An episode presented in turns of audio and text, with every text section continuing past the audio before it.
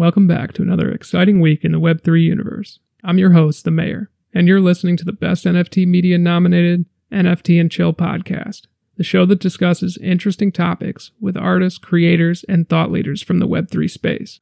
On this week's episode, we're going to be talking about my experience at NFT NYC, where NFT and Chill was a media partner for that event. So I'm going to give you the ins and outs of how my week went in New York City for the biggest Web3 NFT meetup of the year. And also, I'm going to talk about my personal experience of getting my wallet hacked this should be an interesting episode, so stay tuned. So sit back and chill while we explore the exciting world of Web3 and NFTs together.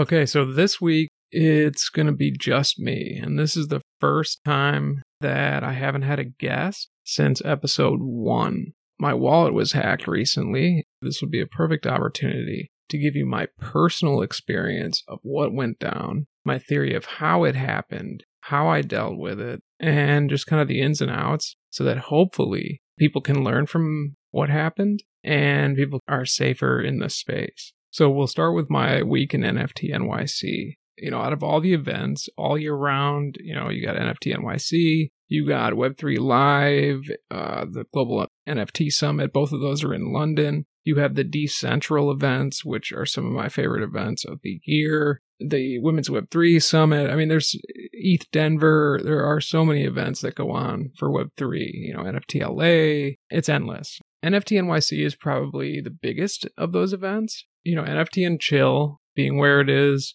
in the scope of Web3 and the world, with, you know, being the top 1% in over 100 countries, constantly trending on apps and the tech news charts. We get invited to be a media partner at almost every event. I want to thank the organizers of NFT NYC for giving us, you know, that privilege of being able to cover an event like this. So with that being said, I, I never miss NFT NYC and honestly, it's because of New York City.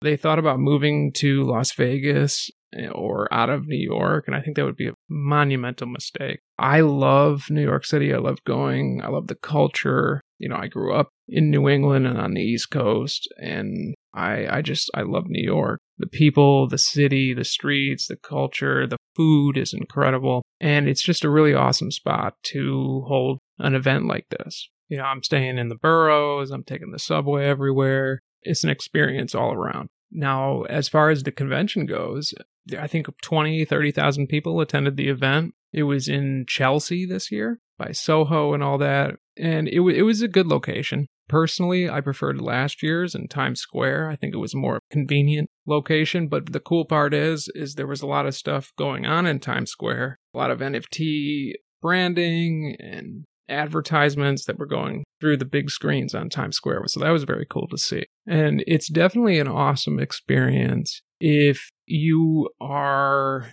in the city you see all these people descend who are, you know, Web3 enthusiasts who have the same mindset and think about cryptocurrency and decentralization just like you do. So that that's a really cool experience seeing them around the city. You know, I was in the airport when I touched down with a few people who were going to the event. So it's definitely an experience. Getting to meet the people that you deal with and that you're building relationships with on a daily basis, Discords, on Twitter, Telegram, getting to meet them face to face is probably the most important part of these events. You know, you saw in some of the content that I posted where Ryan Kumar, the CEO of Mint Drops, who I run into at every event, I ran into him. He was in one of the videos that I posted. My favorite part of these events. That's where the collaboration happens. That's where the inspiration happens and just building in general. That would be my favorite parts of these events. Now, you know, walking through, they I think there was three levels of the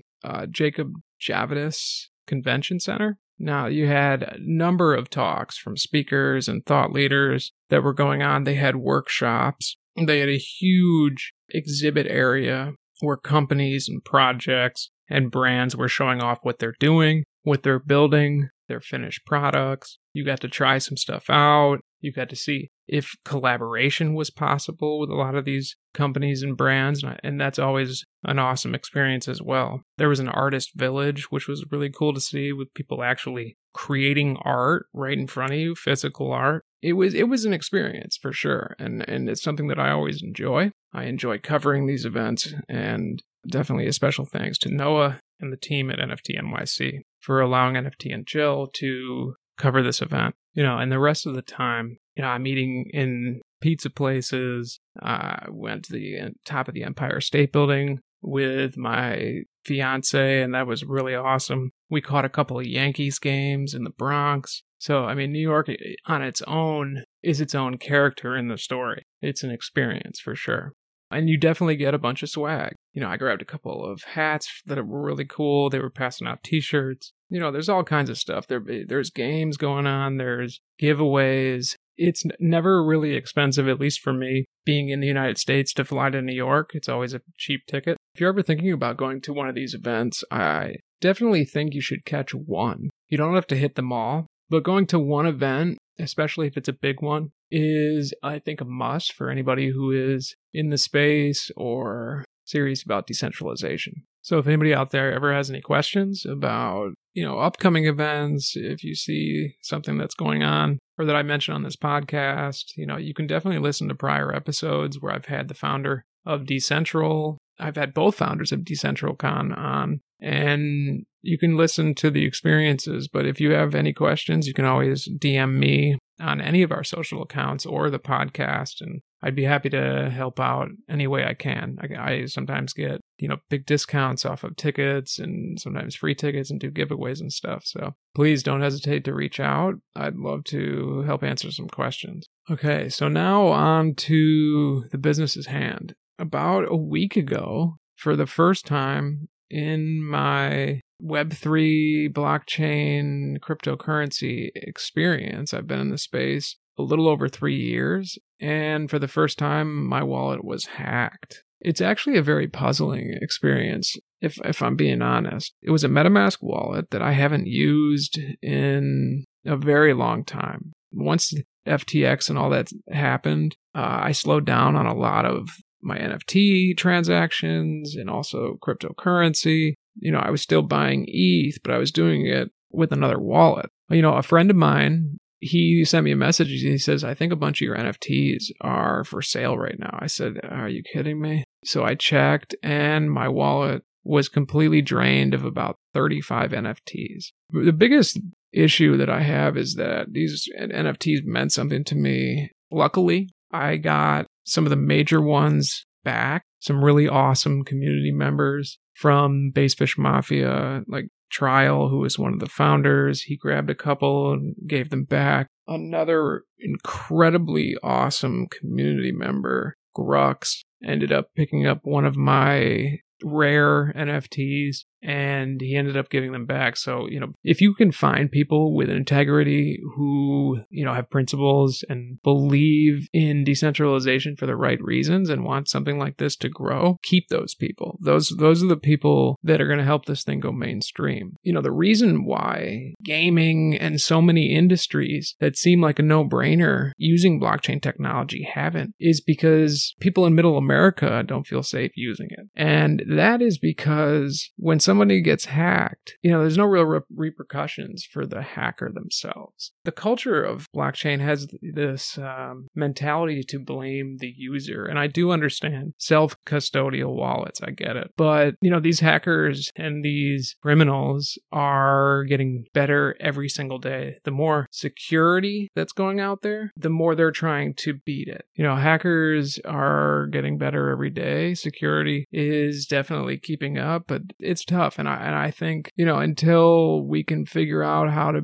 keep people safe in the space, I think we're going to, it's going to be a struggle. So I had made a transaction last year, April, April 8th, 2022. I traded on Sushi Swap. I traded some AVAX. The weird part about what happened to me is on the exact same day, 12 months later, April 8th, 2023, my wallet was hacked. And it seemed like it was through that AVAX contract. It's very puzzling to me. Like, I don't know if there was like some kind of 12 month delay on something, but that was the vulnerability. I don't know if it was had something to do with Suji SushiSwap because they said that their vulnerability was about transactions in the last two weeks, but mine was 12 months ago to the day they got in. It's a wallet that I haven't used in months, and luckily there was no mon- there was no cryptocurrency in it. I got for the most part back, and what I didn't get back, I will get to write off on my taxes as a loss. So in the, it, it'll all even out in the end because I'll get to write off what I originally paid for them, and they were down substantially from what I originally paid for them. So it it should all balance out in the end. But it's a very strange experience because I've been very safe in the space. I revoke contracts constantly. But the thing about when you're revoking contracts, now you have to make sure that you revoke on every chain that you've used. See, that's where the issue is with me. I was on the Avalanche chain. I made a transaction 12 months later, but I didn't switch to Avalanche to revoke those. So that one contract has been open for 12 months and you have to manually switch to each different chain when you're revoking contracts. And honestly, I didn't know that. So I had been revoking all my Ethereum contracts, left the AVAX contract open, and I ended up getting my wallet hacked. So hopefully this helps out a number of people to save safe. If you are revoking contracts, make sure you're switching chains to make sure each chain there isn't contracts open on your wallets. My my only hope is that you know, we get safer in the space we find a way to, to kind of go after the hackers instead of the users. You know, I understand don't give your seed phrase out ever. I mean, that's a no brainer. You know, don't give your passwords, make sure you're double checking links. There are still ways that people can get hacked through emails, through accidentally clicking a link, through connecting to a Wi Fi that is unsecured. I mean, there's so many ways now. So I'm hoping the culture of that changes and we make this space safer for everyone.